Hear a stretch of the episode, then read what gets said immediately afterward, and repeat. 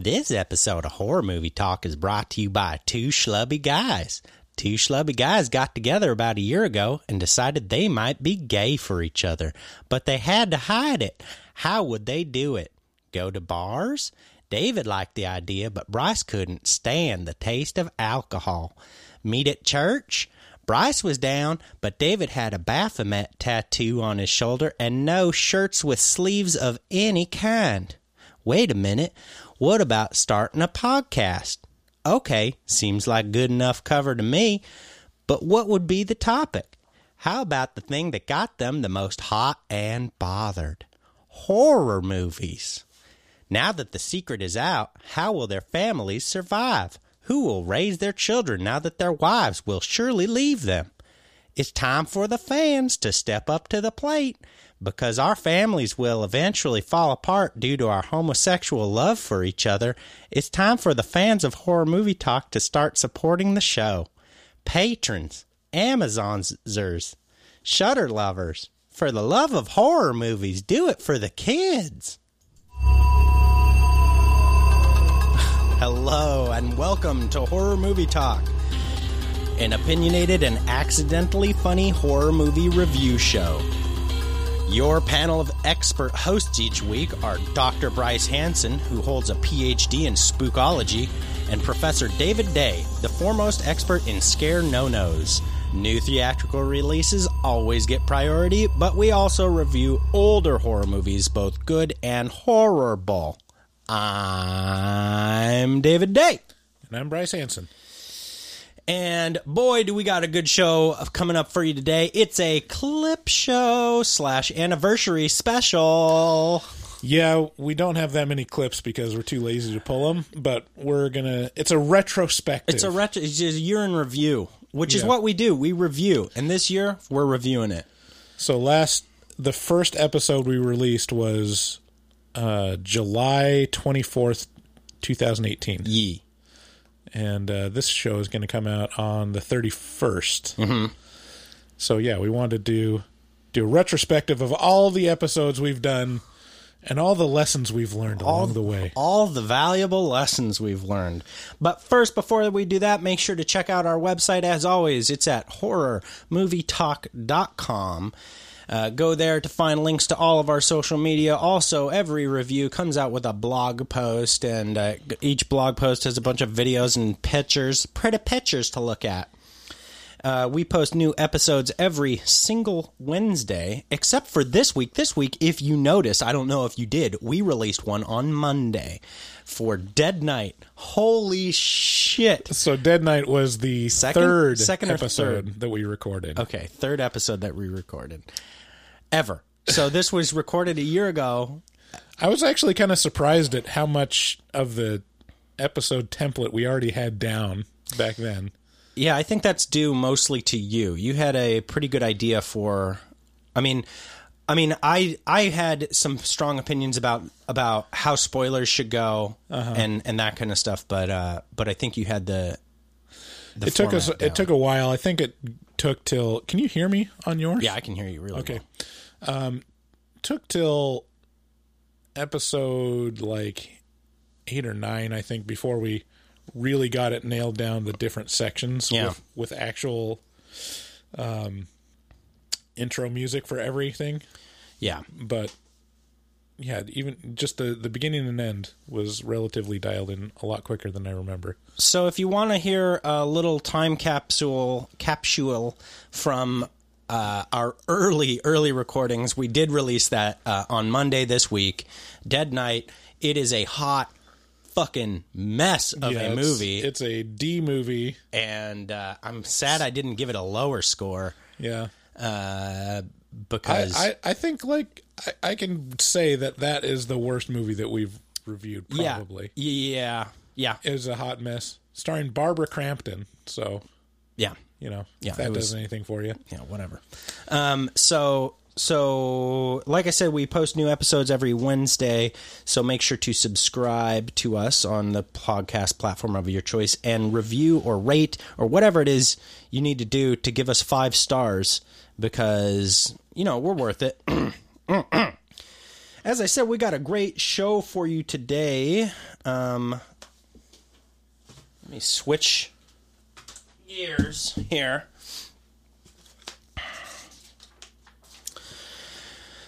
This is not a normal episode of Horror Movie Talk. So if you're coming into this, if this is your first episode of Horror Movie Talk, this isn't the norm. This is a different thing that we do kind of occasionally. We'll do a slightly different format than normal.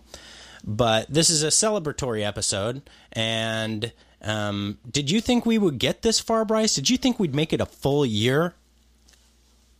I had my doubts early on. But yeah, once we got into the swing of things, I think most podcasts don't make it after like a couple months.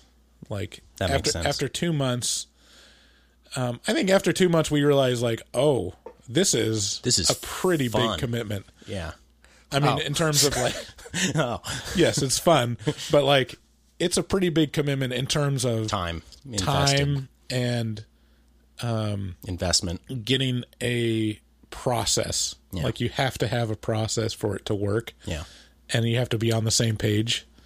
So I don't think a lot of podcasts make it to the year point, so it's worth celebrating. Yeah, for sure. During this special anniversary episode, we will be talking about what we liked and hated about the year, mostly in movies. We will also talk about surprises that we had during the year, upsets and whatnot. And we will be talking about what we have done and what we hope to do in the upcoming year of our Lord, 2019-2020. I got to say, man, I'm a little bit worried about our announcer. Brennan is getting kind of squirrely, man. He's calling us gay and all that stuff. I mean, not that there's anything wrong with that. It's nothing wrong with being gay, but, like, we aren't gay and, like, certainly not for each other. So, I mean, I've got kids, you know? I mean, it's a little confusing because we've never mentioned Brennan before. I mean, yeah, that can announcer. Be right. I mean that sure, but I mean you don't talk about the help, you know, especially when they're there.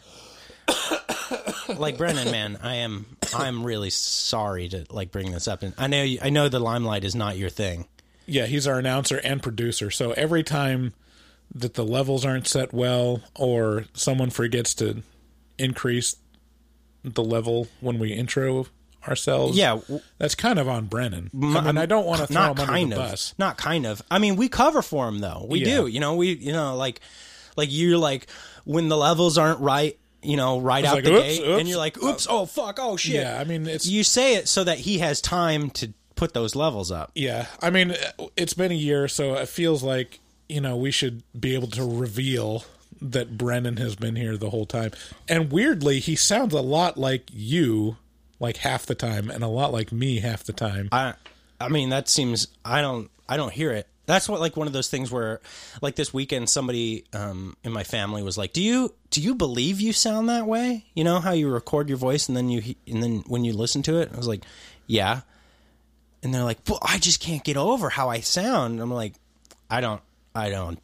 I mean, I know what you're talking about, but it's just, I just accept it. And so with a thing where, you know, I hear Brennan talk to me and his voice sounds different than how my voice sounds to me. I don't know. It's just one of those things, you know? Yeah. I mean, it is a little confusing that Brennan said our, you know, feelings. Mm. You know, what did he say here? So the horror movie talk started with nervous energy and the desire to work with each other. And to date, Bryce, we have reviewed 53 movies, if you count the bonus episode Dead Night that we released on Monday. 53 movies, man. And then we had... and we even started out every other week. So it didn't start out as a weekly podcast. The first couple months was bi-weekly. Yeah, that's right. Which was confusing to David and I early on because we've learned that bi-weekly means both twice a week as well as every other week. Right. That was an early miscommunication. I was like, no, let's just do bi-weekly. And David's like, oh, man, are you sure? Like, I can't fucking do that. And so we recorded like all these episodes up front. And I was like, I mean, we got a big backlog. And he's like, but we're doing it bi-weekly. I'm so stupid. No, you're not stupid. I looked it up, and it means both. Yeah. Oh, it actually means both? Yeah, it's very confusing. That's horrible. It means twice a week and every other week. So, anyways, the first couple months was every other week, and then we decided, since we have this giant backload, probably from our miscommunication about what the term biweekly meant, we just decided to go weekly because we're stacking up so quickly. You schlubs have the shittiness of the English language to thank for our weekly podcast. Yeah, so Bryce is all sick today. I know. I'm going to be coughing every 2 minutes, and that's why my voice sounds more like Barry White right now. It's a very strange day because it's late July and it's raining outside and you're sick. Right. Which is just, everything's backwards. Yeah. I'm going to go down the list of movies that we've reviewed in the order that we've released them. Let's do every other one. You say one and I'll say one. Okay. It'll be exciting. Oh, okay. So we got the very first episode was The Devil's Doorway. Unfriended Dark Web. Slender Man. The Meg. The Little Stranger. The Nun. The Predator. The Evil Within. A lot of thes going on here. Hellfest. Spiral. Puppet Master, The Littlest Reich. Halloween 2018. Halloween 1978. Suspiria 2018. Overlord. Hereditary. The Ritual. The House That Jack Built. Black Christmas, the original. We got to get this out quick. Silent Night, Deadly Night. Paranormal Activity, The Ghost Dimension. Gremlins. Bird Box. Escape Room. Sleepaway Camp. Mandy. Creepshow. Piercing. The Prodigy. Happy Death Day to You. Summer of 84. Greta. Terrified. Us. Pet Sematary 2019. The Wind. The Curse of La Llorona. Evil Dead 2013. Kuso. Tetsuo the Iron Man. Brightburn. The Perfection. The Dead Don't Die. Child's Play, the original. And 1029 and 2019. Annabelle Comes Home. Midsommar. The Killing of a Sacred Deer. Gremlins 2. And finally, Dead Night brings us to this week. Just a year and a little over a year's worth of episodes. 50, if you do your math. Yeah. This should be the 52nd if we did a weekly podcast and we started a year ago. Well, there's two other episodes in there as well, right? So there's the horrific beginnings of Horror Movie Talk, which is... Oh, you didn't count those. I count those as episodes. I count those as episodes, but they're not movies that we've reviewed. So that one was like episode 16 or 17 around there, and it just kind of did... It's a great starter episode for those of you who... if you're new to this podcast right now, if you go back and listen to the horrific beginnings of Horror Movie Talk, then it'll outline our tastes for you kind of in horror. Yeah, it's a good intro to the podcast. I don't think we ever really push it as that, but we probably should. Yeah. If you go on the website, I think if you look at one of our profiles under About Us, it'll have a link to it on either one. Yeah. It's worth it because we outline what we really enjoy about horror movies. Personally, it gives you an idea of where we're reviewing from, right? Because, everybody doesn't have the same taste. Some people really, really don't like horror movies, and some people really, really do like horror movies. And then within that, there's all sorts of different, tastes that are within. And so you get to learn a little bit more about our style in that episode. And then there's another episode that we did right around Oscar or Academy Award time. That was a movie review grab bag. It was kind of a catch up of the year up to that point and talking about Oscars. Yeah. Like other movies that we like, not in the horror genre necessarily, and other horror movies that we didn't get a chance to review, but had watched anyway. And we've learned that, looking at our download numbers, no one really cares about those two episodes, so I'm not expecting this episode to take off in a huge way. It's weird, but I guess it stands to reason. It's just a matter of taste, man. Yeah. So whatever. Yeah, because that's one of the things early on people talked about was what are your favorite movies to get a grasp of what our taste is. Yeah. People like lists, especially when it comes to taste. Yeah, there will be a strong list of what we liked and hated about this year just coming up very shortly in this episode. So, but before we get to that, let's talk about our Patreon page. We are very lazy people, so it's impressive that we got a Patreon together. Right now, we still only have that one tier, the $5 a month tier. That does get you into the Horror Movie Talk founding members list, which means that very soon, I promise, it'll happen. Very soon, we are going to branch that Patreon out into multiple tiers. But if you get in now on the bottom floor at $5 a month, you get to be included in all bonuses that come from all tiers forthcoming, because you're in the Horror Movie Talk founding member list. And so get in on that. It's a great way to support the show, and, you know, we do put out a free podcast, and any support you can give us, we certainly do appreciate. You can also support the podcast by buying anything or renting anything on Amazon, as long as you go to our website, horrormovietalk.com, and click through the green button in the header. And finally, you can support us and get access to great streaming horror content by going to Shudder, SHUDDER.com, and entering HMT at checkout. That'll get you 30-day free trial instead of that 7-day free trial that we just wish would die and go to hell. So, you know, go ahead and head on over to Shudder. They just all, I believe this week on Shudder, they threw in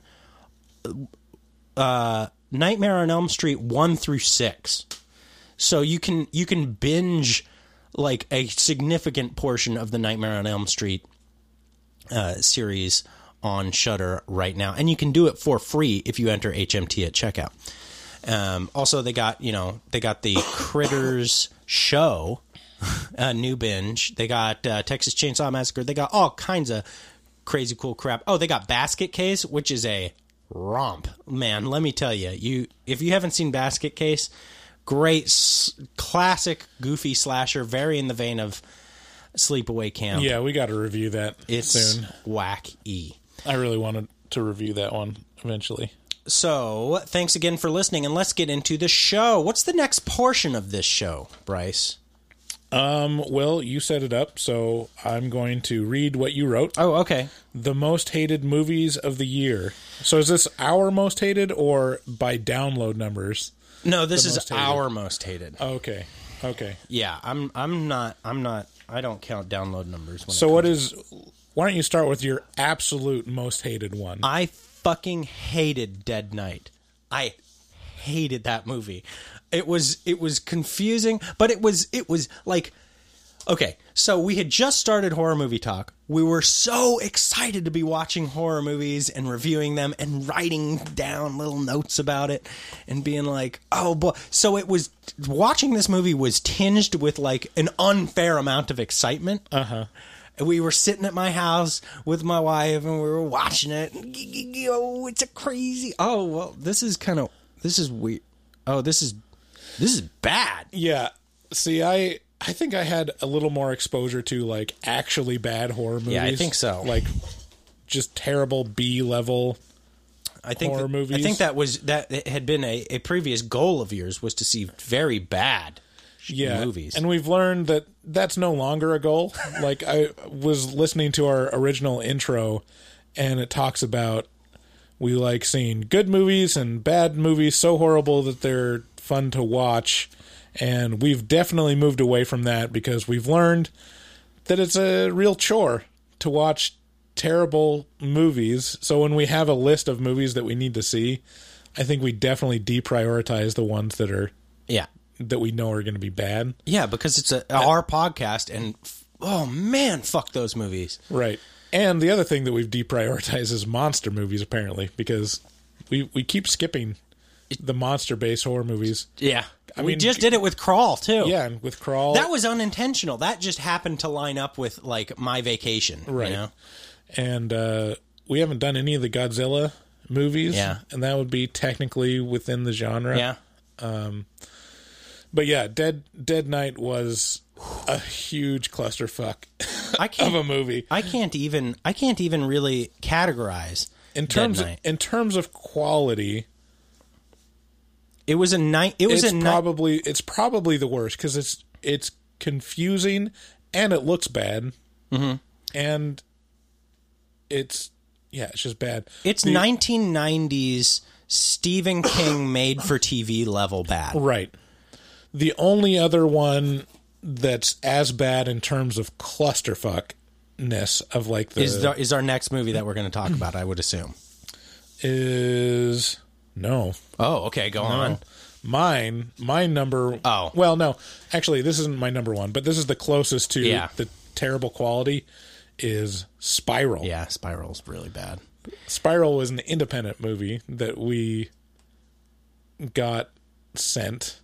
And this was another early lesson, which was... I love this lesson. We do not want to review independent horror movies. No. Like, there is such a glut of horror movies that come out during the year, as well as a backlog of just classic horror movies that we need to watch and review. It's really interesting. That there's no reason to review independent horror movies that you know are not going to be that great. So let me explain something to our listeners just so that they have a little bit of an idea about like what's going on kind of behind the scenes in the independent horror movie and probably independent movie arena, right?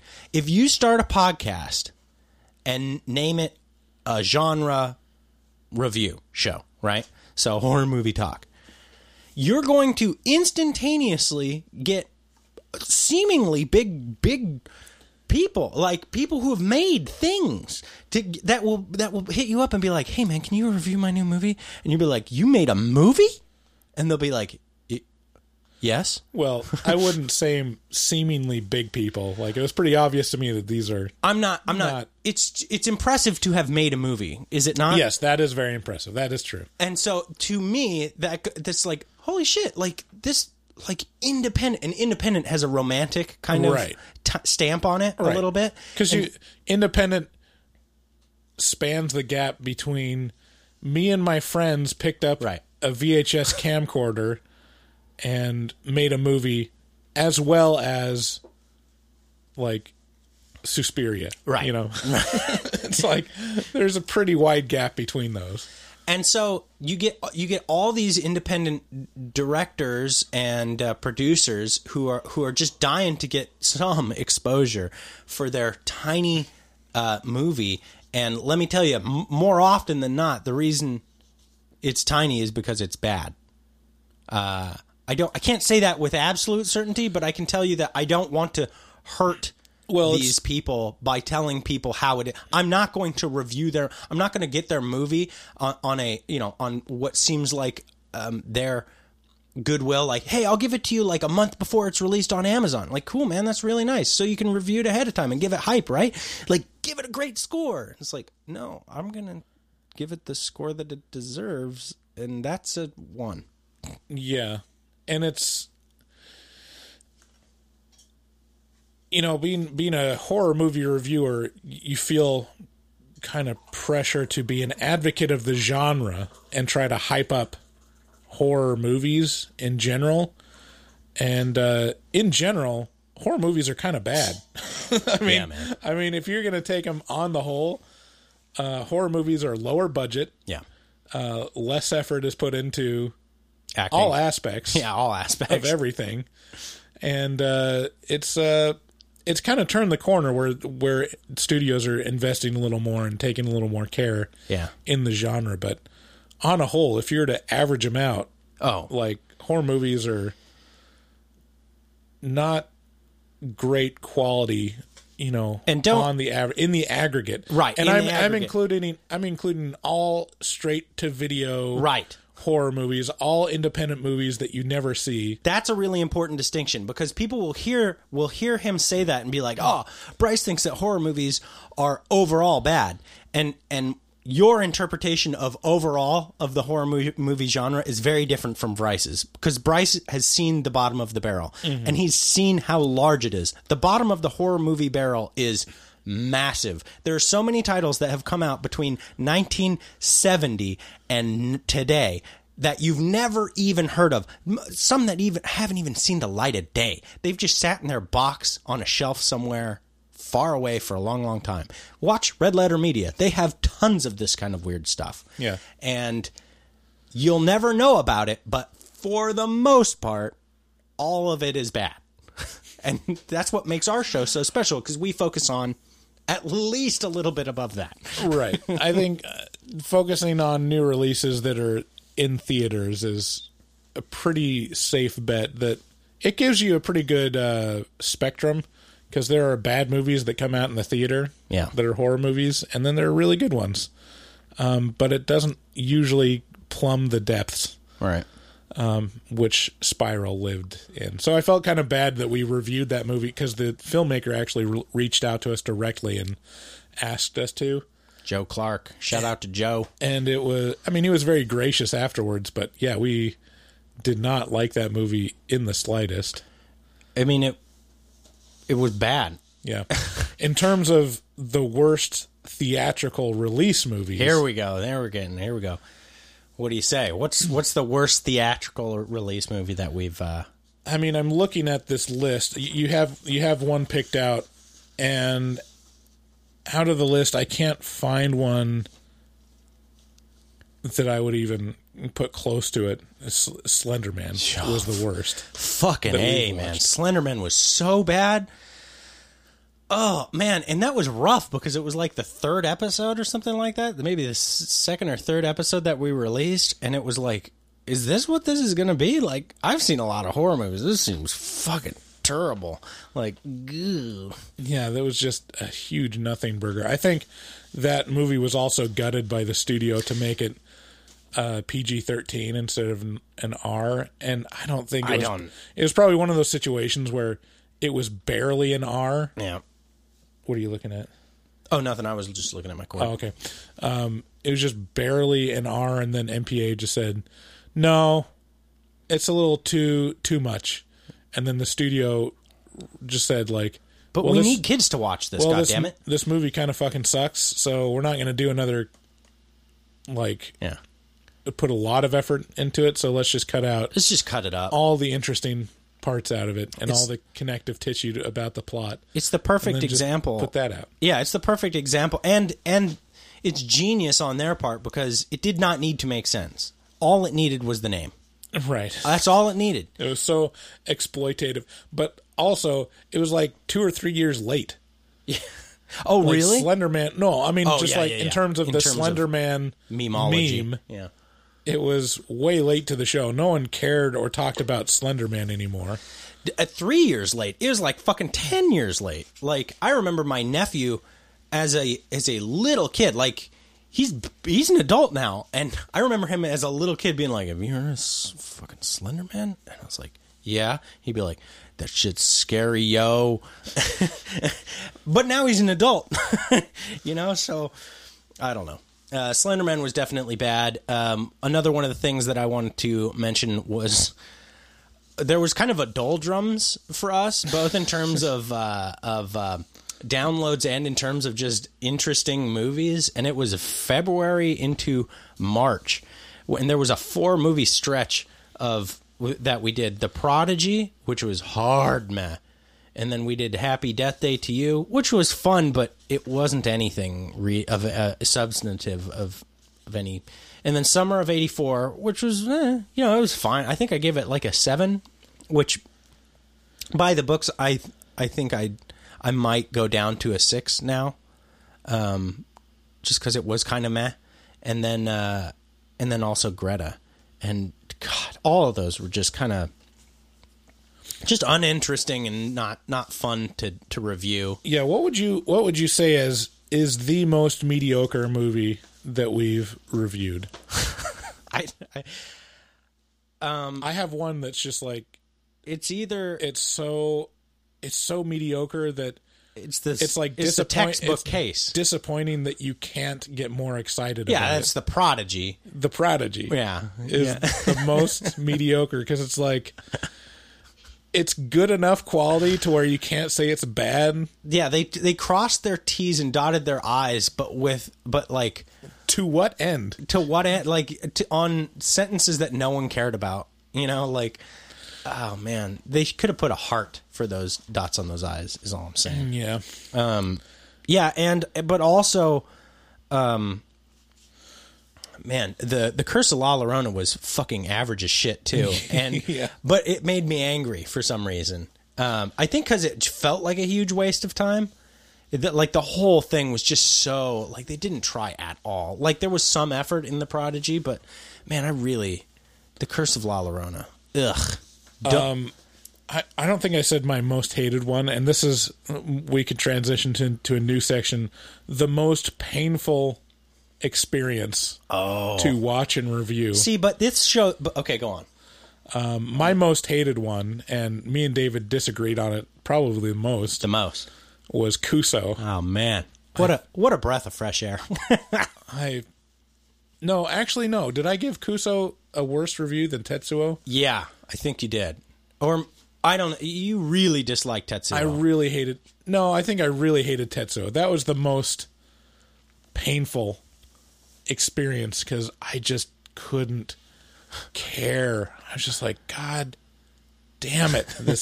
It feels like someone's just stabbing shards of garbage cans into my skull for an hour and a half. That's exactly the experience of that movie. Yeah. And I don't get the overload, and you're all about the overload just as the aesthetic experience of too much. Yeah, too much. It always has to be too much. The exception to that is gore, extreme gore. Right. I'm not into that so much. Yeah, and somehow I am. Yeah. That's okay for me.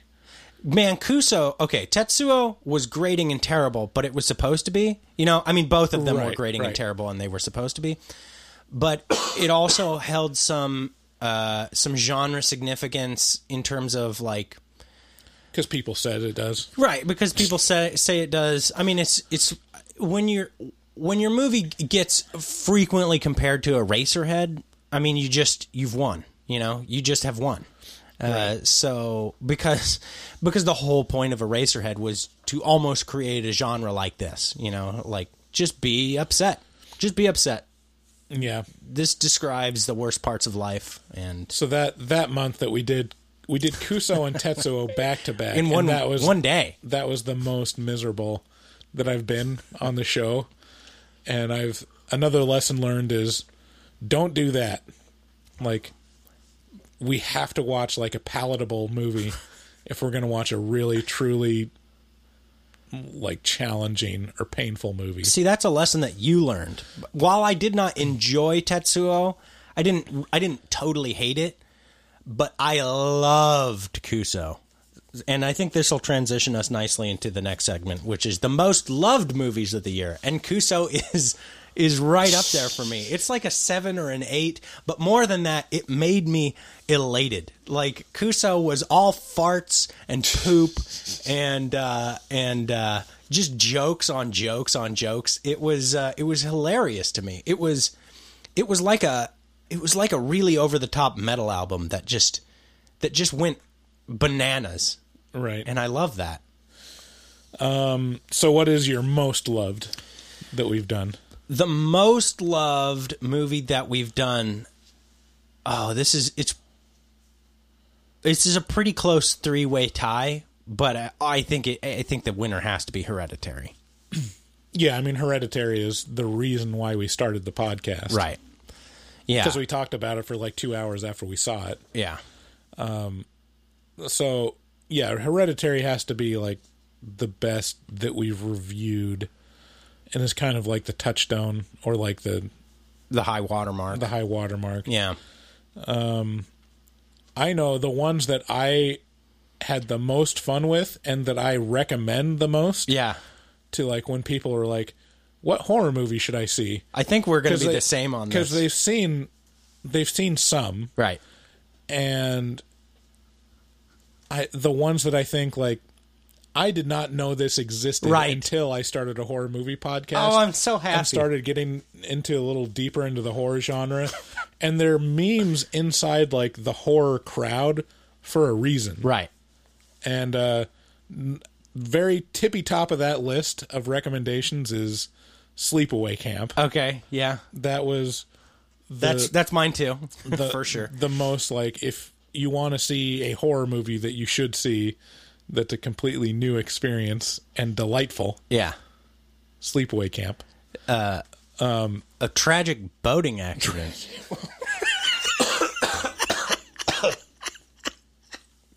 A tragic boating accident? The other one that I always mention and...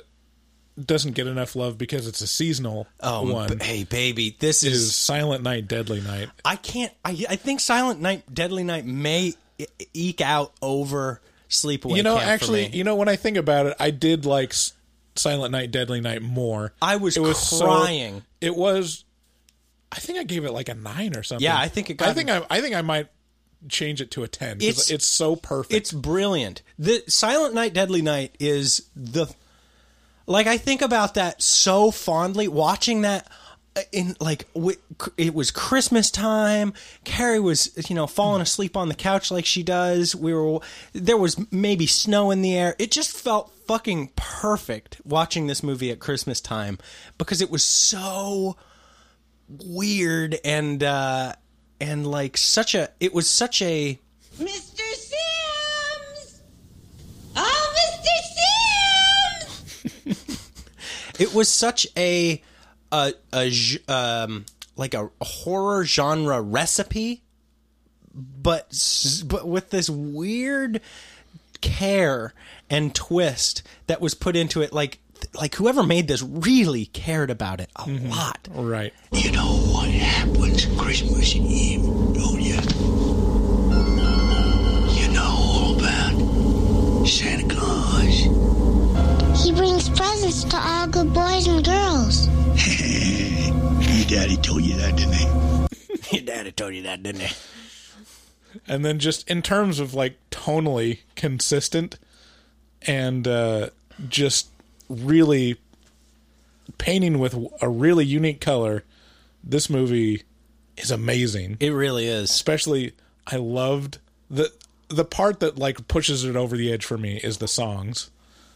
Yeah, I mean, it just demonstrates the amount of care and effort that goes into the whole movie. Here's one. On this eve when saints and angels sitting among us, holly hung just right, and faces bright with Christmas fever, happy... It's just so, like, specifically, like, weirdly off. Yeah. You're like, yeah, it sounds so Christmassy. Christmas fever. What the fuck is that? What?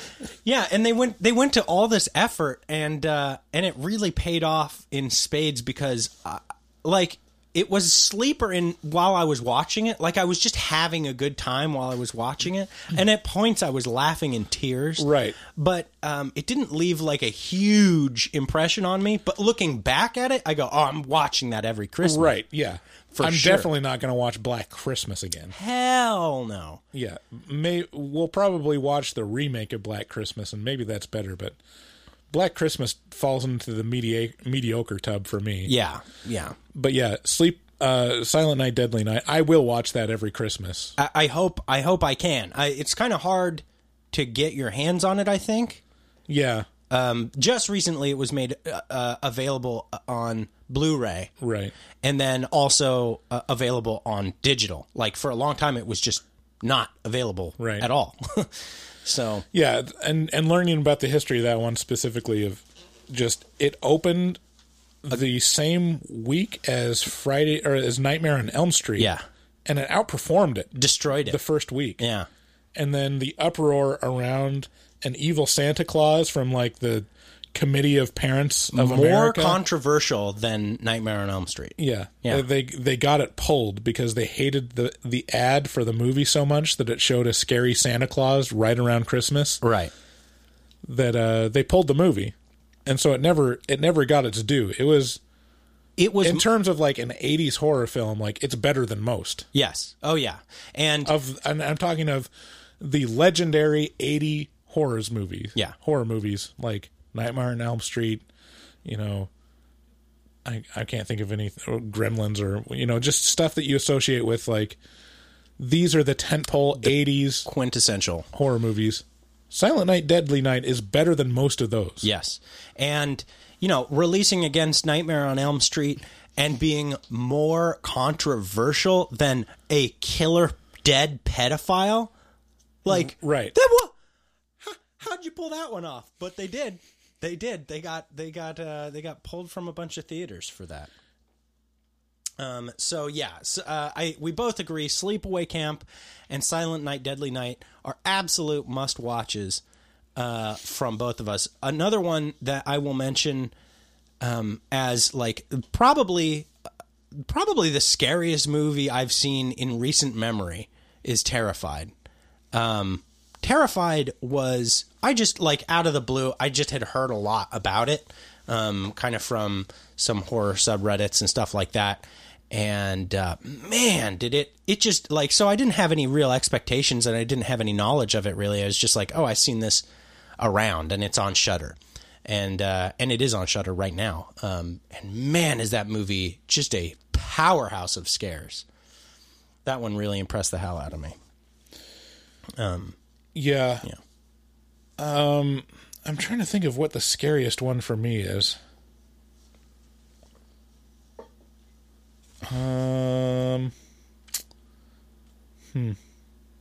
It's probably Terrified, I would imagine. Yeah, see, that's the other thing that I've learned about being a movie reviewer is it's colored. My opinion of the movie is so colored by my condition while watching it. Yeah.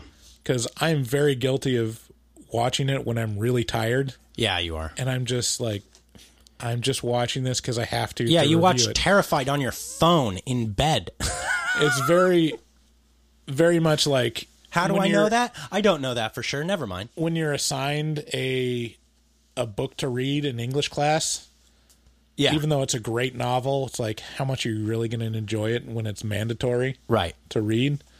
And so there's some of that creeps in to my opinions of the movies, and I think Terrified was one of those where it was like, all right, this is something.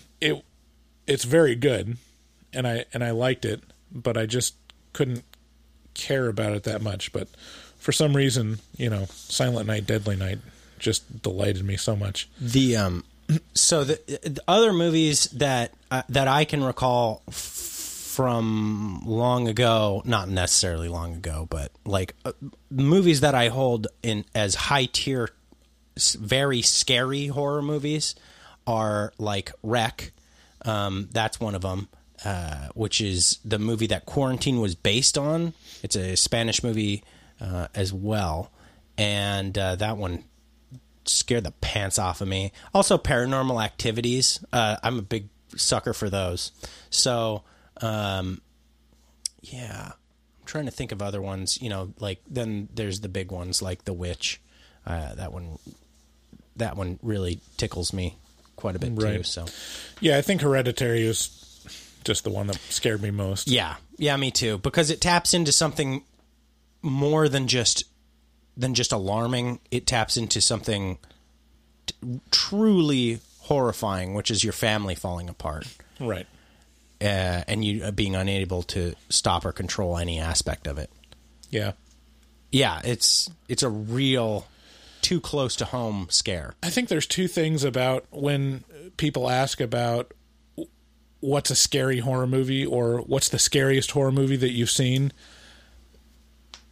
It's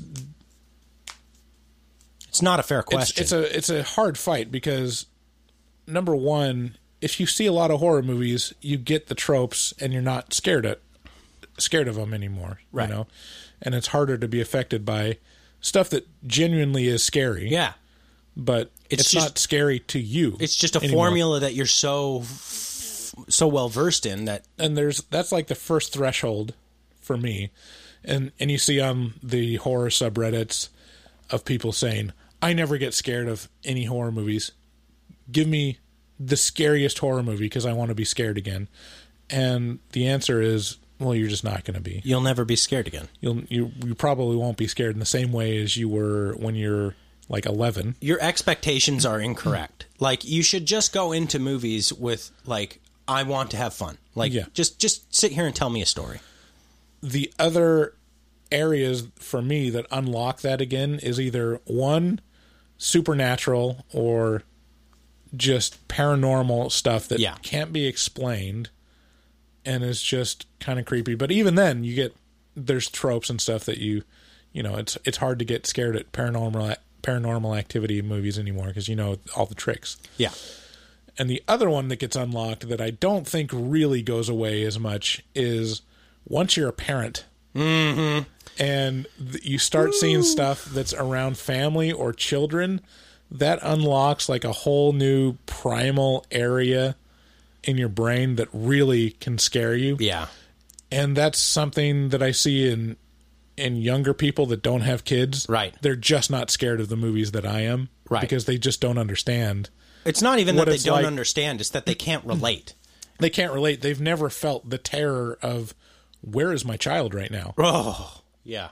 Or like, he was just here. Like, here's one for you. Here's one that won't make any sense to somebody who doesn't have a kid or doesn't have responsibility of a small child. Imagine a small person who's capable of running, all right? And they're totally, you can't predict their behavior at all. One thing you can almost always predict, as soon as they have they're free of you a little bit, they're going to try and kill themselves. They're going to run into the street, like specifically the street. Like, we're just talking about the street right now. Right. And you go, okay, well, just you hold on to them anytime you're near a street. Bitch, you're near a street all the time, and you have to let go of that child at some point. There's streets everywhere, and sometimes the street is a quarter mile away, and you turn your head for 10 seconds, and that kid is an eighth of a mile away towards that street, and you're like, oh no, I have to save my child from running into the magnet of a street. Like, yeah. And there's that movie, There's Something Wrong with Kevin. Yeah. So, yeah, there's two aspects. Number one, like protecting your child and having it completely helpless, and also like unaware of how much in danger it is. That's one aspect of it. Bird Box did a great job of tapping into that. Yeah. And then the other aspect is all children are psychopaths or sociopaths when they're younger. And you just, when you're raising children, you're in a constant worry that your kid is going to grow up to be a sociopath and not grow out of it. Yeah. So movies like, you know, Rosemary's Baby or The Omen, where it's just a child that something's off about him, and you're like, well, that's like universal. If you're a parent, your child will do something truly like disturbing. Whoa. Like, because it made him laugh, and you're like, why did it make you laugh to push over your brother and really hurt him? Like, he's in agony right now. And she's like, I know. Yeah. Isn't it great? And you're like, Jesus fucking shit. What's the matter with you? Yeah. Look at him. He's a little baby. Yeah. So there's that aspect of, what if they don't grow out of it? Or what if I don't, despite all my efforts to teach them how to be a good person, that they become the spawn of the devil? That is the truly most existential dread feeling that Bryce, you can feel. Tapping into the core of my soul right now. Man, yeah. But somehow the Prodigy was still just a terrible movie. It sure was. Or mediocre, at least. In terms of movies that I just had fun with, I was just so elated that they exist. They may not be technically the very best, but I'm so happy that I watched them because they bring me a lot of joy. One of them is obviously Kuso. I've talked about that already. A horrifically gross movie, but man, if you're into dark comedy and farts, then bingo, Kuso. Another one is Creepshow, and another one is The Predator. I had a blast with Creepshow and with The Predator. The Predator was the first movie we went to see on release night, so Thursday night before, quote-unquote, the release day of Friday. And there was a big turnout, and I hadn't really been a part of that before, and that played into a little bit. It's also just goofy as shit, so. Yeah. So these are movies that surprised us? Is that what we're going for? I mean, yeah, movies that were... so the next segment is stuff that surprises and upsets, right? So things that... even about just podcasting in general, that surprised or upset us. And so, for example, like The Evil Within. Yeah, I was going to say, The Evil Within was... You know, you can't say it's a good movie. No. But it was... surprising how much we could get out of it in terms of hilarity, interesting things. I think half of the drops that we use on regularity come from The Evil Within, because it's tasteless but also very impressive at the same time. Right. It's a very and The Evil Within was directed or created by the oil barons. Grandchild? Boy, what was his... I can't even... It was... Ayers? No. What's his name? It was the guy that they just put out a movie where his grandson was kidnapped and they were ransoming him. It was the one where Kevin Spacey was the grandfather, and then he was disgraced and they brought in... what's his name? Oh, yes. The guy that was in Sound of Music, right? Directed by Ridley Scott. Anyways, that the grandfather that character was based off of, the director of The Evil Within was another one of his grandsons, right? And he was, from what I can gather, a rich kid, spoiled, wanted to make a movie, struggled with drug addiction, died, and they finished it after he died. Yeah. And he had been working on it for years and years. Yeah. And so it was real. You can see it's a labor of love, but it is also a hot mess. But it's also very interesting. Very creative and interesting, and uses techniques in it that harken back to the 80s. Like, they do some really impressive stop motion that looks... that look that stop motion has that makes it disturbing and also a little... Yeah, the effects are great. And this was an interesting case of the movie, the script, and the concept are kind of a hot mess. Yeah. It's very bad. But it was also a little self-aware of that. But you can see that it had an unlimited budget, which is not normal. Right. Like, they could spend a lot of money on locations... and sets and special effects. Yeah. And it was kind of self-aware about how shitty it was too, because it had that character. What's that character? And he was like, they were like, call the police. And he's like, I don't want to, like, no, this is why would I be in this movie? Like, ugh. He was just kind of like, he was accepting, but hateful. Right. And, that movie was a surprise to me. If you could stop that, that'd be great. I can't. Another surprise for me, a lot of these aren't, like, blow me out of the water great, but The Wind was surprisingly high quality for me. It sure was. It had the promise of that, you know? You know how you see a movie and you're like, oh, this is going to be good, and then usually it lets you down? This one did not. The Wind... was a psychological thriller mostly, but man, really well done, and had a supernatural element to it that was very hard to shake. You know, it was like, this is probably just this bitch out there on the prairie being scared, but also, boy, is it more than that? Yeah, it made me really interested in the demons. Folklore of demons in the Old West, prairie demons. Yeah. Another one that I'm surprised we haven't talked about yet. I'm a sucker for demons, man. Like, demons, I am so interested in this. It's what makes Paranormal Activity interesting. It's what makes The Wind interesting. It's what makes all these things interesting to me, because it's such a vast and just a total evil concept, right? Yeah. The other one that was really interesting to me that we reviewed that was kind of surprising and unique was The House That Jack Built. Oh, man. This movie is my most thought about movie that we've reviewed by leaps and bounds. Like, I think about this movie all the time, and I didn't like it watching it, and I don't think I would want to watch it again. But man, is it interesting. And and just it plumbs like your imagination, kind of makes you go. And it's such an interesting character piece. Right. Great acting. Great acting. Strange. Just really, really great scenes in it. Starts out pretty light. Super, super dark comedy. And then goes real dark. Yeah. And, yeah, that ending. The ending was really...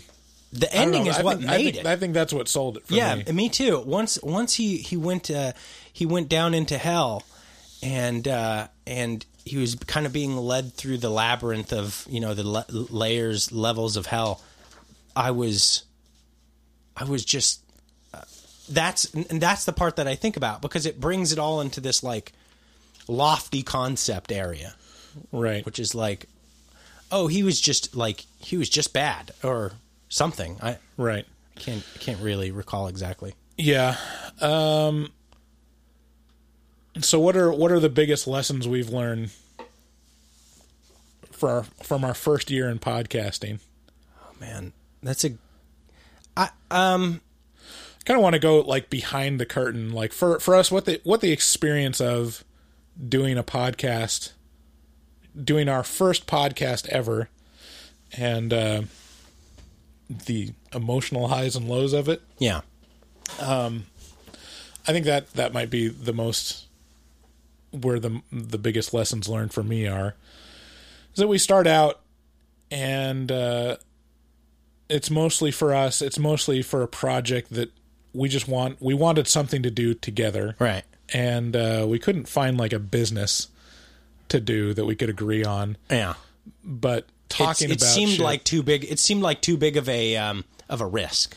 Right. Or a commitment or something like that. But this is something, yeah, we could do that. Do the podcast. I think like the biggest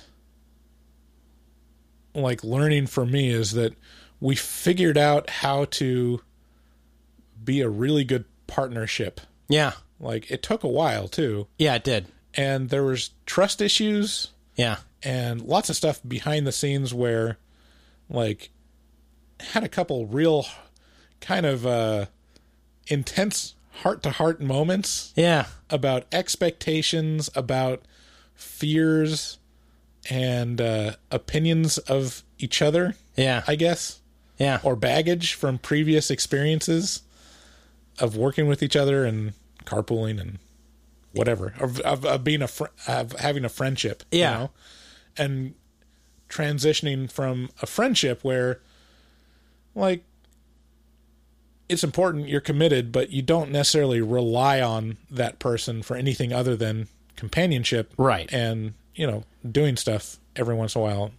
When you shift it to, we're going to do something, we're going to do a creative endeavor every week. And share responsibility for it. Yeah. Yeah.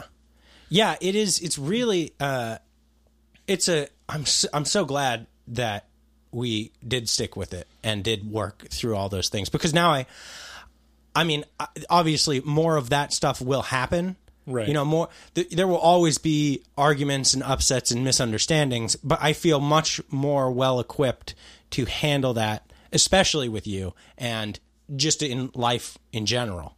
Yeah. You know, I feel like my ability to just go, hey, you know, I know we disagree about this, but like, you're my friend. Right. You know, and whatever happens, it'll be okay with us. Right. And I'm not going to let whatever our disagreement is about this get in the way of that.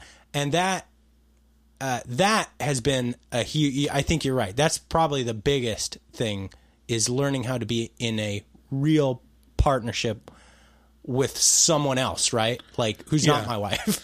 I can't think of, because I see on the our podcasting or our podcast subreddit, people saying, hey, anyone want to be a co-host? I want to start a podcast. And I just think of that as the craziest idea.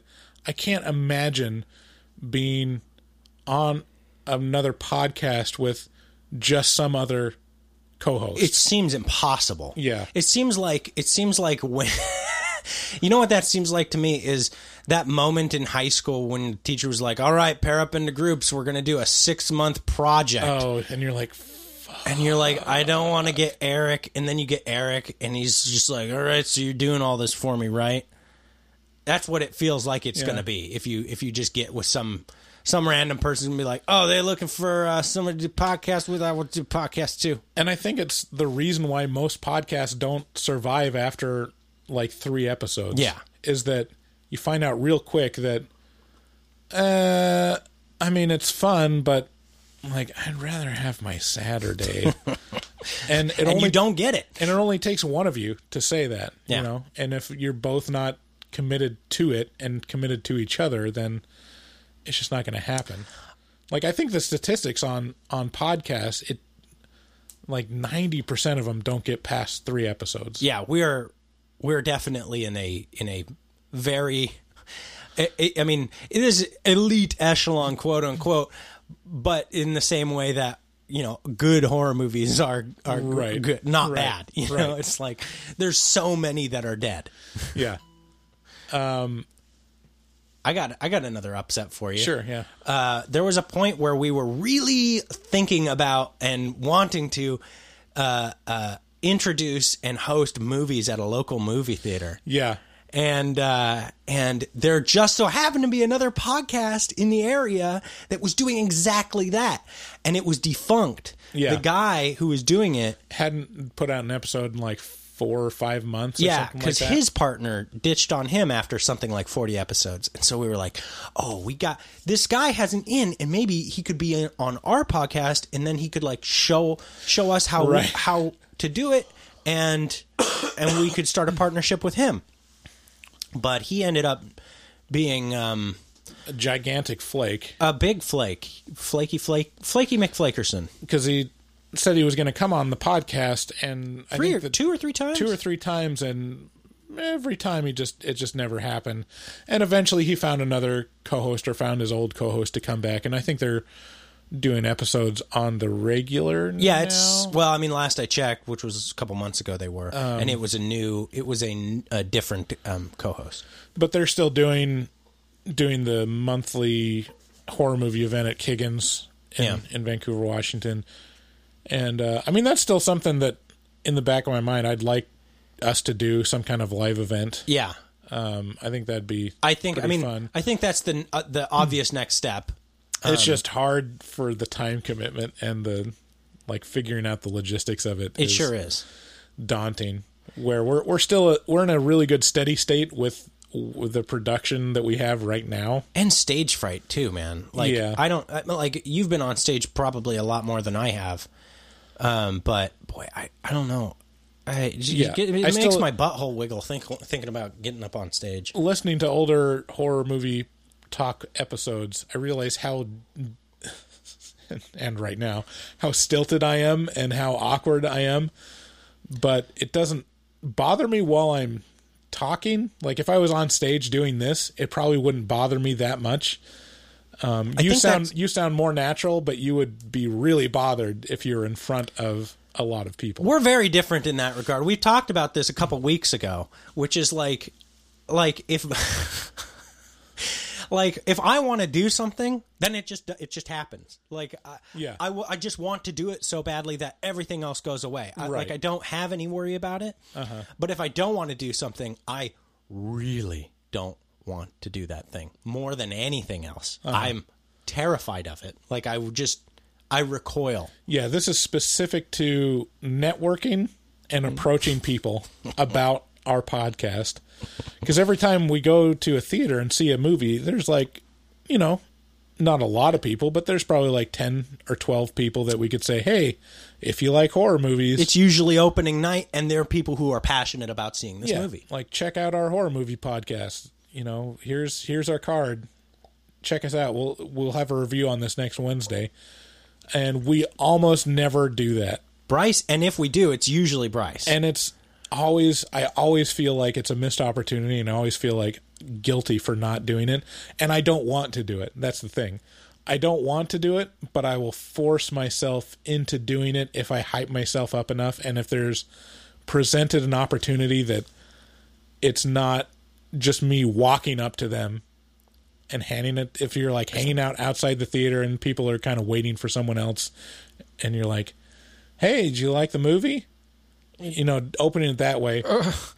You give me the heebie-jeebies right now. David hates that idea. He's like wincing right now, even like, because he's worried about, like, I don't know, you know, imposing himself or coming off as too self-promotional, maybe. Yeah, I don't know. It's, you know, like what it is? It enters into like sales speak kind of thing. You know what it is? It's that same thing where like, oh, you know, it's so cool to have little kids because now I get to go to parks. Right. Now I get to go to parks and actually, like, I can play on the toys and stuff like that. I can swing on the swing.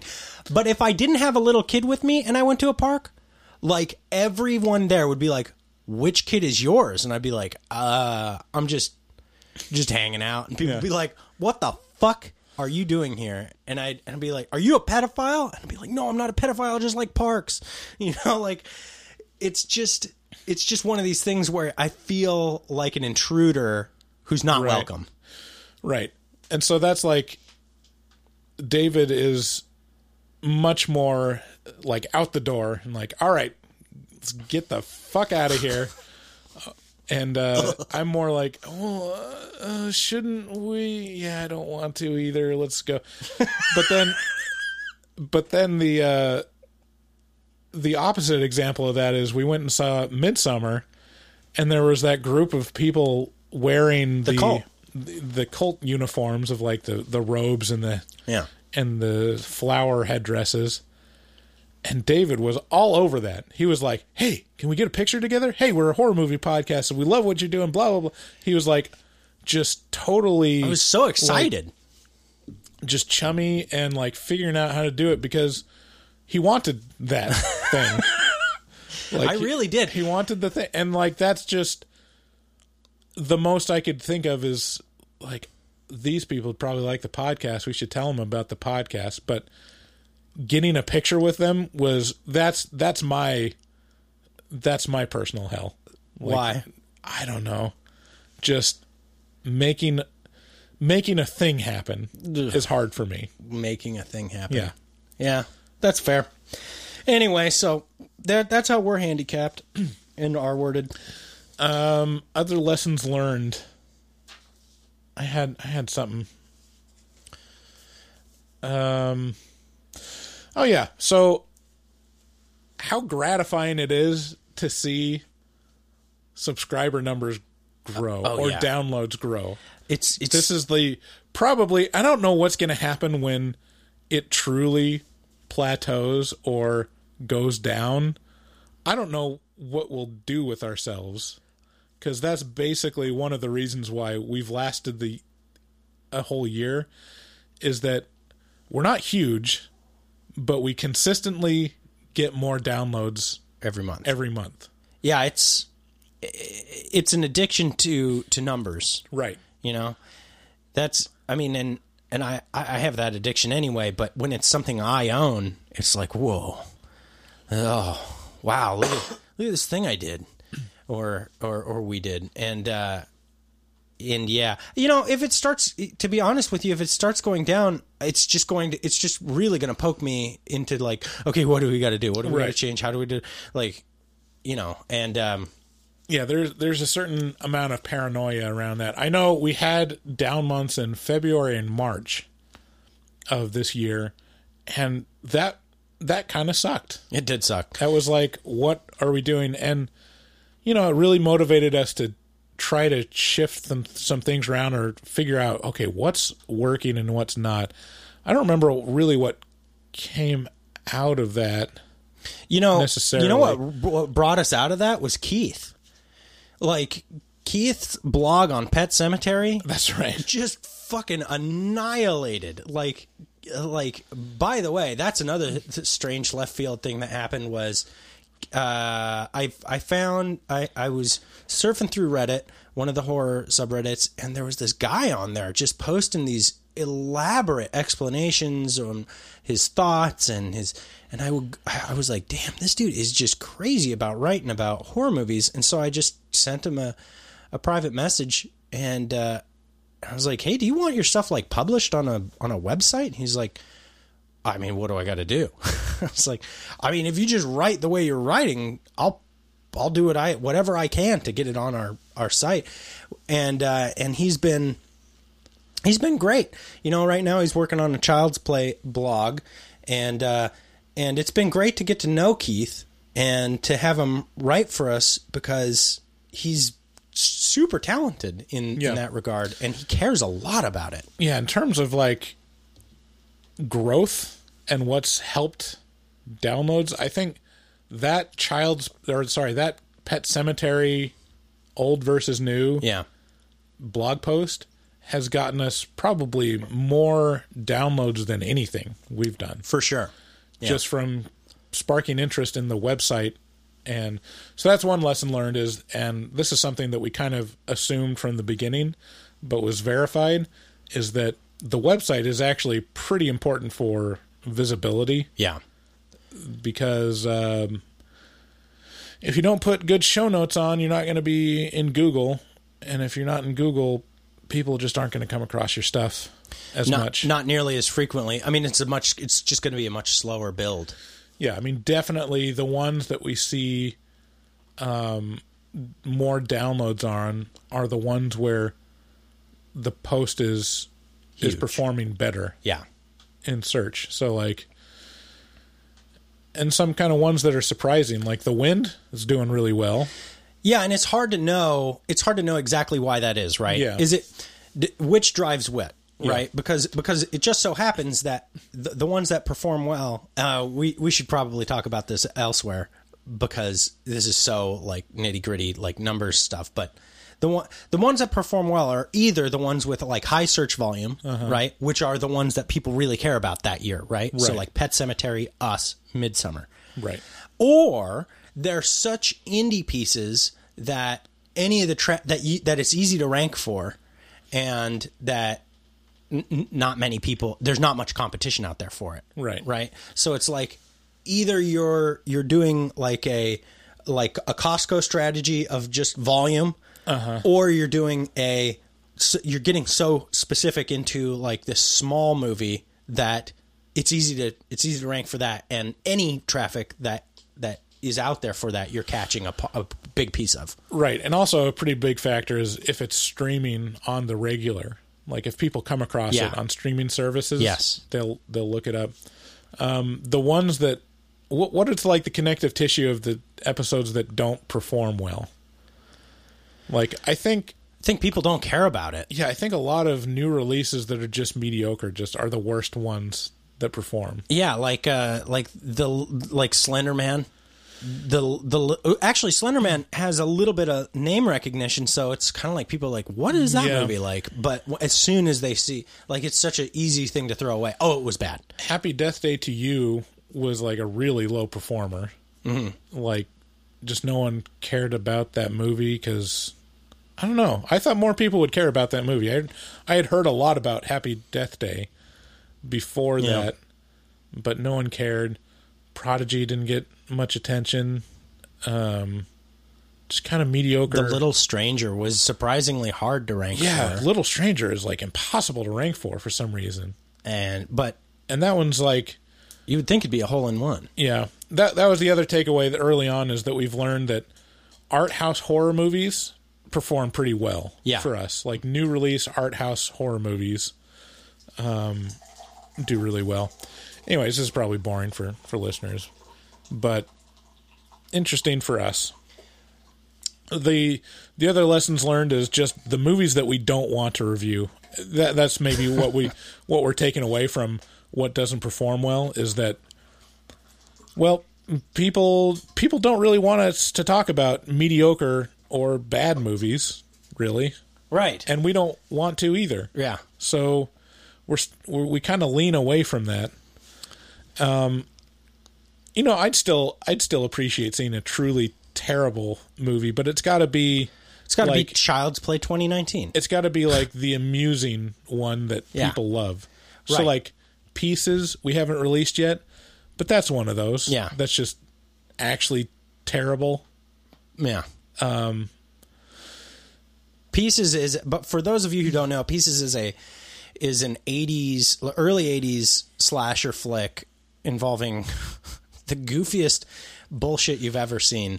It's on Shudder. It's streaming on Shudder, I believe, right now. And we reviewed it many months ago. It's just sitting, the review is just sitting in the wings, but very in the vein of Basket Case and these goofy Sleepaway Camp, these goofy 80s kind of like quaint horror movies. Yeah. I think of the ones that I've heard feedback about listening to, I think people really liked our review of Sleepaway Camp.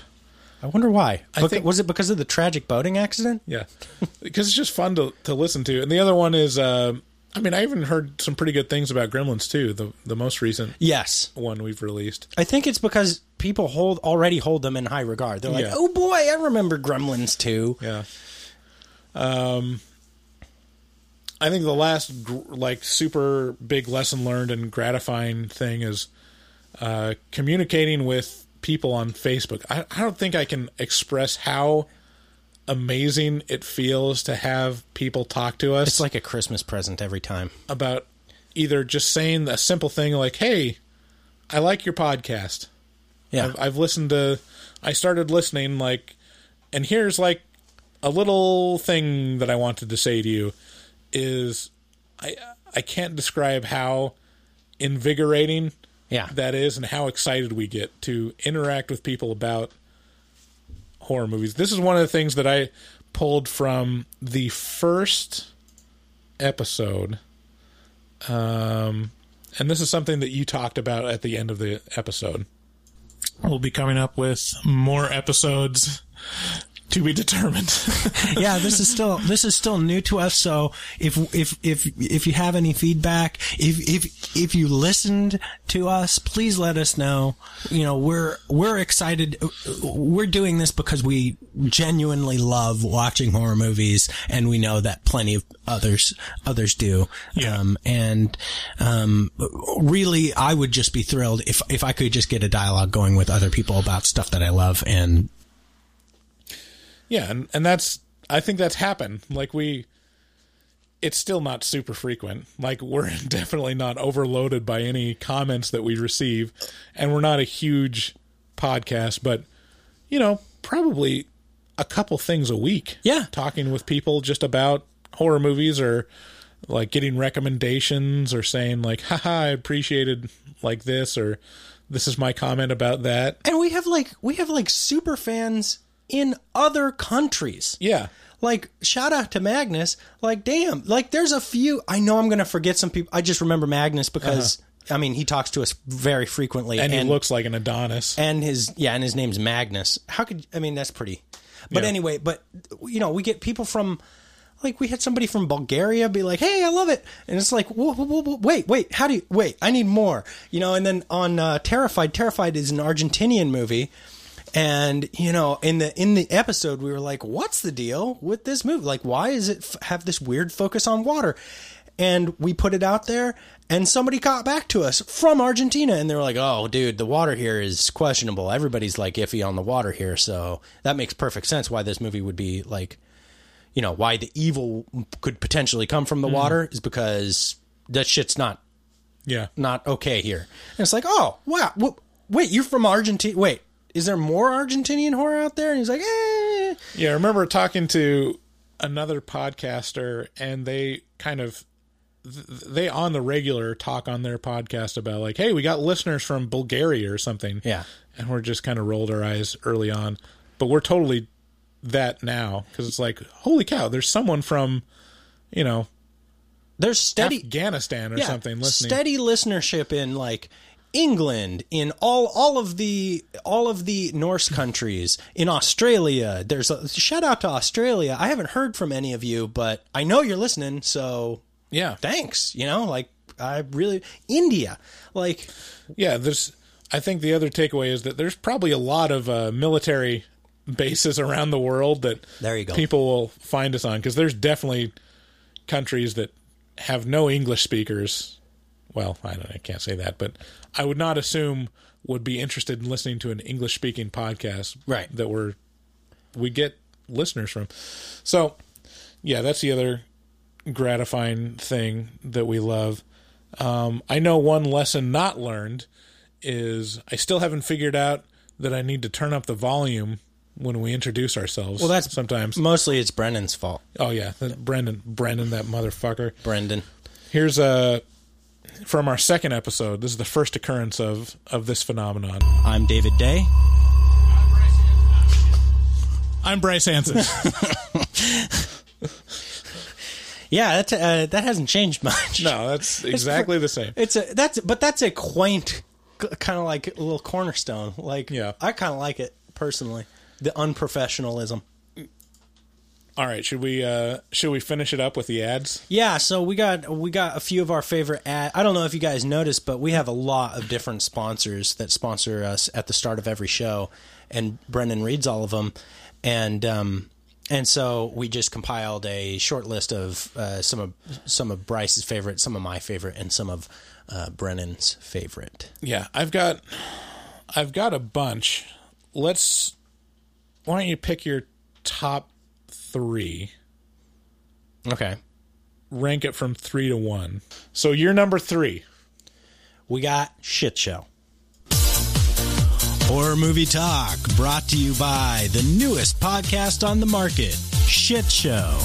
Shit Show brings you two dumb idiots talking about stupid shit that virtually anyone could think up. Shit Show leaves audiences of virtually 12 people underwhelmed and begging for an end. Support Shit Show today by clicking through the link to Amazon at the top of their website, shit.show today. Shit Show. It'll leave you wondering if they let just anyone do this stuff.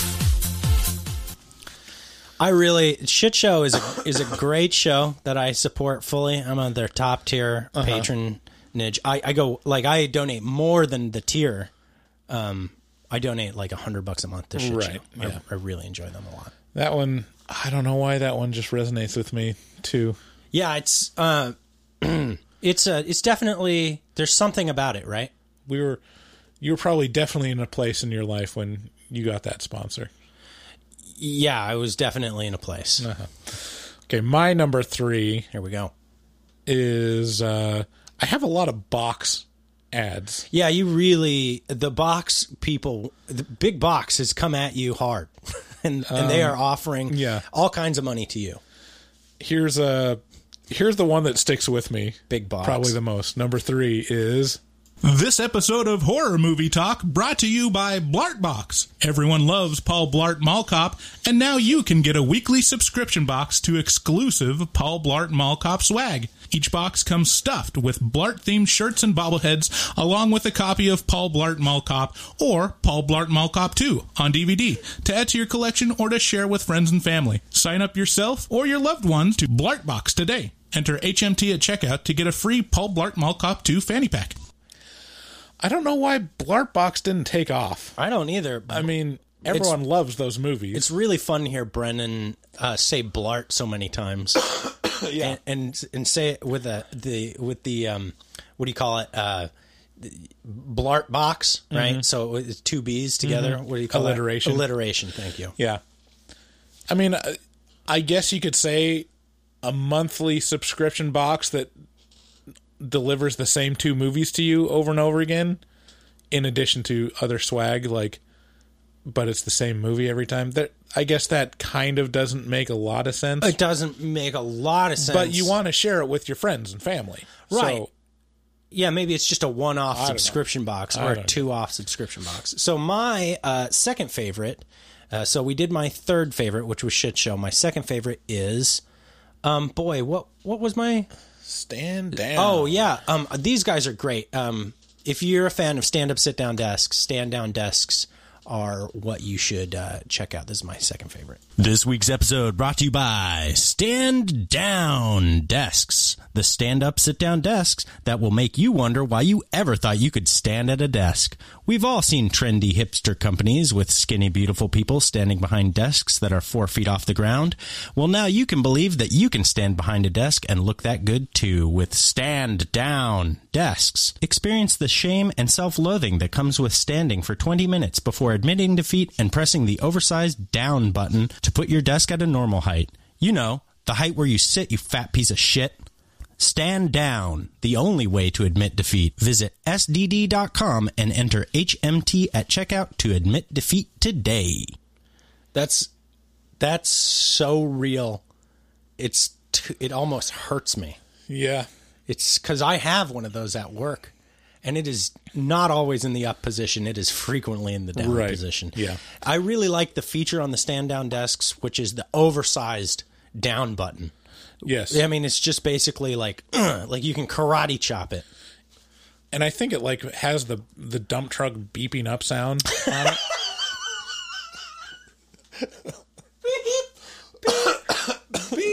Just so everyone in the office knows that you're not really a stander. Is that a stand-down desk? Yeah. The desk that we record at, or that I'm sitting at while we record, is a sit-stand desk. Holy shit, I didn't even know that. You didn't even know that? It took me... It's probably been broken. It had been broken for like 5 months before I realized it.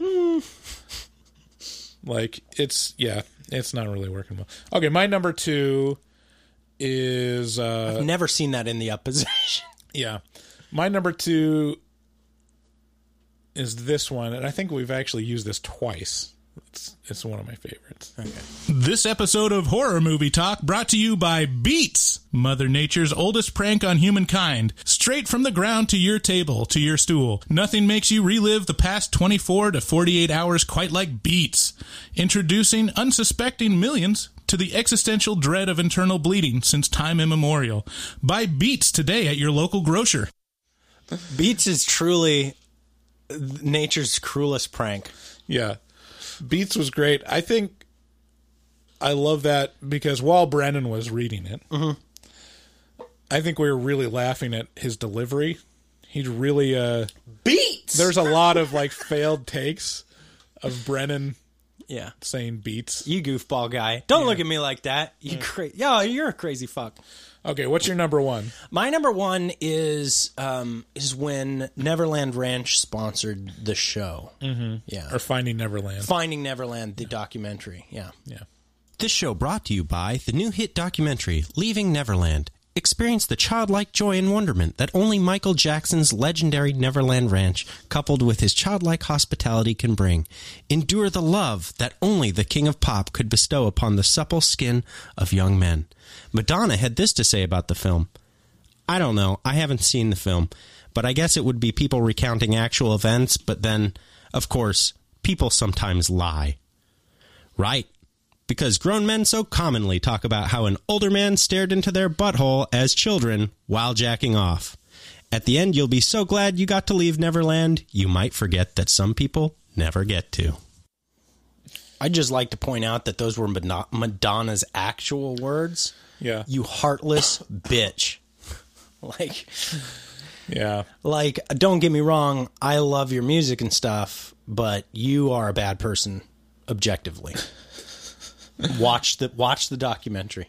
Not to say that this is an actual crucifixion of Michael Jackson, but yeah, boy, it's alarming how much that I still see. Just collectively, everyone's kind of still turning the other, just turning away from it. Because I definitely still hear Michael Jackson songs on the radio. Oh yeah, boy, and he danced. Every time I hear it, I think of Finding Neverland. I'm like, I can't really love this the way I did before. Yeah. Okay, my number one, and this is a rare rare occurrence where extra production is brought into it. So bravo, Brennan. Good job, Brennan. This is Catbox. This episode of Horror Movie Talk brought to you by Catbox, a subscription box that delivers a new kitten to your doorstep every month. Experience the joy of kitten ownership over and over again. Or give the gift of kittens. Are you always wondering what birthday gift you should buy your reclusive aunt that smells like ammonia? Well, wonder no more. Listen to this satisfied customer of Catbox. I love my Catbox! Go to pussylife.biz to sign up today. Use the coupon code HMT at checkout to get free air holes. Brendan really caught the franticness of a house that's filled with cats. Right. Well, I mean, that was recorded live in an actual customer's house. That's incredible. Yeah. Like, all the feet moving around, you could just hear all the... And that's probably the best deal for our customers, to get air holes put in the actual box. I mean, yeah.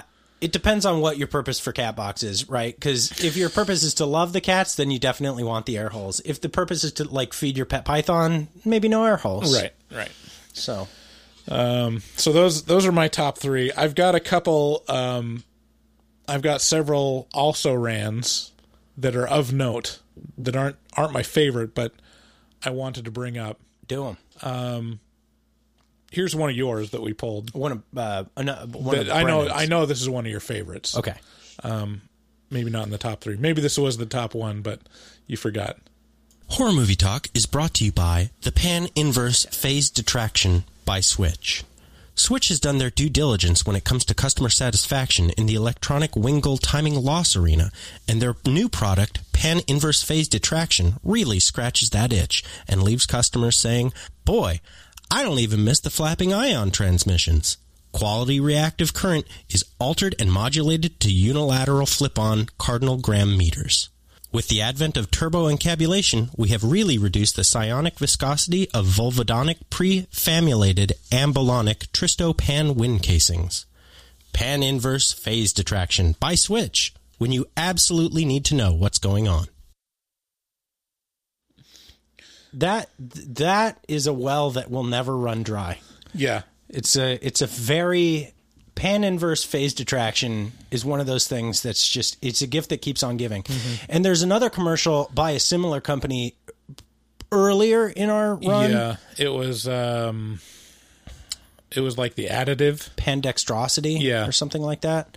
They start with pan a lot. Yeah. Which in Latin means all. Right? Or universal or something. It's all inclusive. Brendan, okay. Look that up.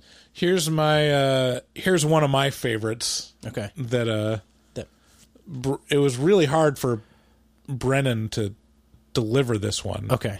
But I think it's one of our best products that we've pushed. Taglines is being brought to you by one of our sponsors, Manxie Pads. No. It's man Pads. Manxie pads. No. Manxie pads. Man. It's like maxi pads except with man in front of it. Manxie pad. Man. We'll fix it in post. Go ahead. Okay. Manxie pads. Keep your taint fresh and dry for the ladies with Manxie pads. I started using Manxie pads and I'm never going back. Man. No, just go ahead. Get a taint as dry as a baby's forehead with Manxie pads. Perfect. It lifts and separates your taint.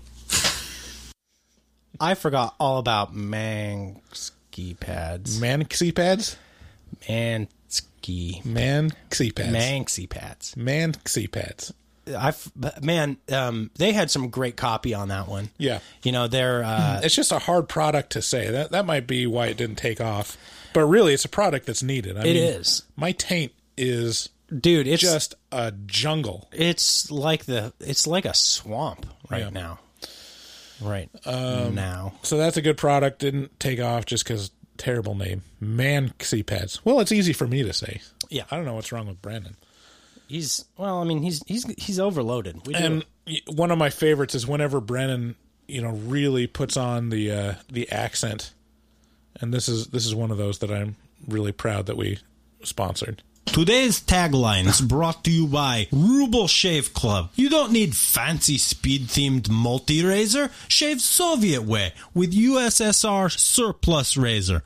Why waste 98.5 cents on competitor product with redundant blades and capitalist agenda when our razor just as good? Just rub off rust on state-issued pants and wet with vodka. Is good enough. Sign up for Ruble Shave Club today. Is mandatory. It is mandatory. I mean, it is. I mean, Brennan, it is a little culturally insensitive, but I mean, I appreciate the effort. We don't have many listeners in Russia, but if we do, I do apologize. But that is the agenda of Ruble Shave Club. Yeah. They were specifically asking for, you know, that accent. Yeah. And we obliged. That's true. They only accept rubles, though, so you got to get here. Yeah, you got to get down to the exchange. And it has to be mailed in snail mail every month. I mean, or you could just allow them access to your intranet, you know? They're all over that. Yeah. They're really up with that. But I mean, that comes with certain certain risks, also certain rewards. And they have like a really, really deep discount for government workers. Yeah, I've heard that. I can't confirm it. A lot of those people end up going missing pretty quickly, or you know, or vacations. Maybe they're just on long vacations in the dirt. Maybe they just got, you know, after they're so clean shaven with Ruble Shave Club's razors, they just get promoted or find an outside job in the civilian world. It's like that. It's like that SNL shaver that they were selling on SNL, where the first three blades take away, you know, the stubble, right? And then the fourth and fifth blade take away that pesky layer of skin, and then the sixth and seventh or eighth or ninth blade start chipping away at the bone, right? Yeah. And so eventually, the idea is just shave yourself away. Yeah, just, you're gone.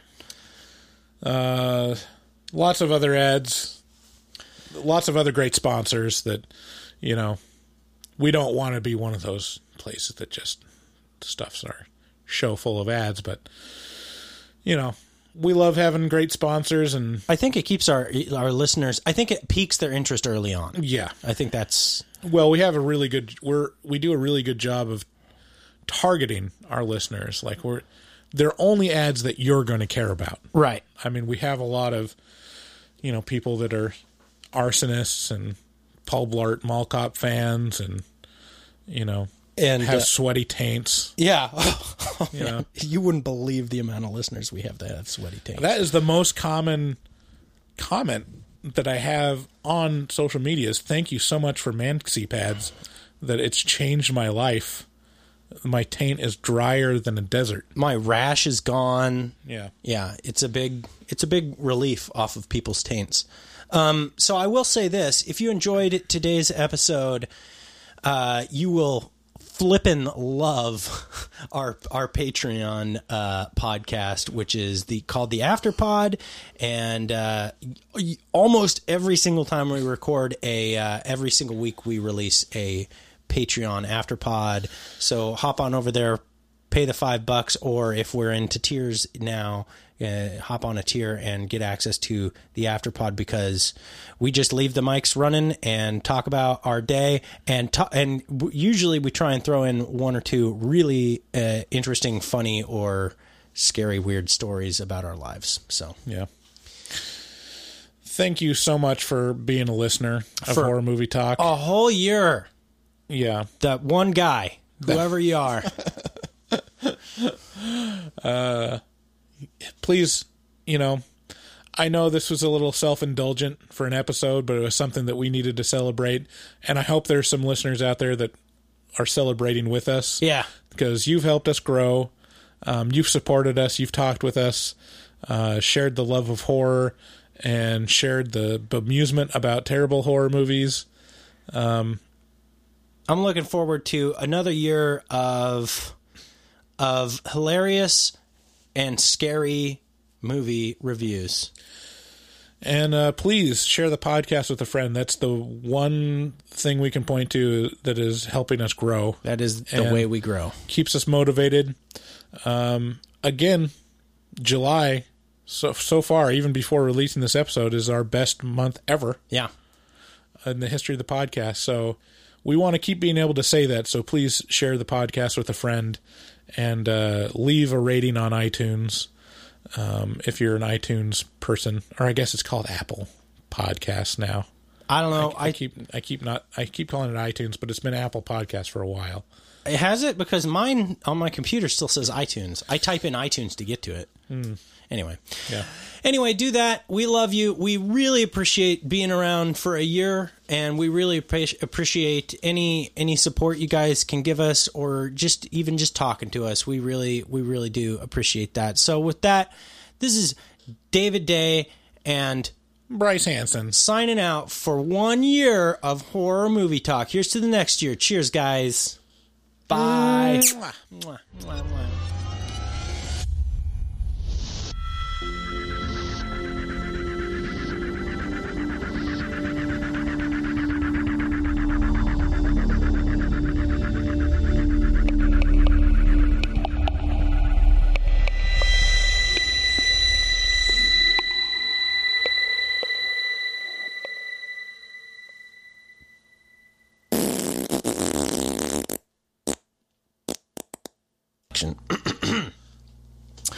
Tom York and Bjork are on a collision course, and the only... Okay, let's start that again. I love the idea that Dom Hall looks so much like Tom York to me. It's ridiculous. No way, man. Oh man, he looks just the same, and the lead actress looks just like Bjork. Oh, to man. Me, they. I was that just like is a bizarre. I could not disagree more. Okay. Well, I mean, your favorite band ever is Radiohead. Right. But how could you... They're both gingers. They're both British. Tom York is not a ginger. He's not a ginger. He is not a ginger. We'll agree to disagree. Absolutely not. Agree to disagree. You know, I mean, this is just one of the... Oh, there's no way to know is what I'm trying to say. All right. Anyways, we'll accept the premise of your tagline and proceed. Tom York and Bjork are on a collision course, and the only road to redemption is through the house that Hall built. Join us this summer for The Little Stranger. Hall? Wasn't the house named Hall? No, it's Hall House? It's called Hundreds Hall. Hundreds Hall? I thought it was Hall House. No. Aww. So that... It ruined my whole tagline. There's many things that ruined that tagline. That was a... I won't stand for these wild allegations.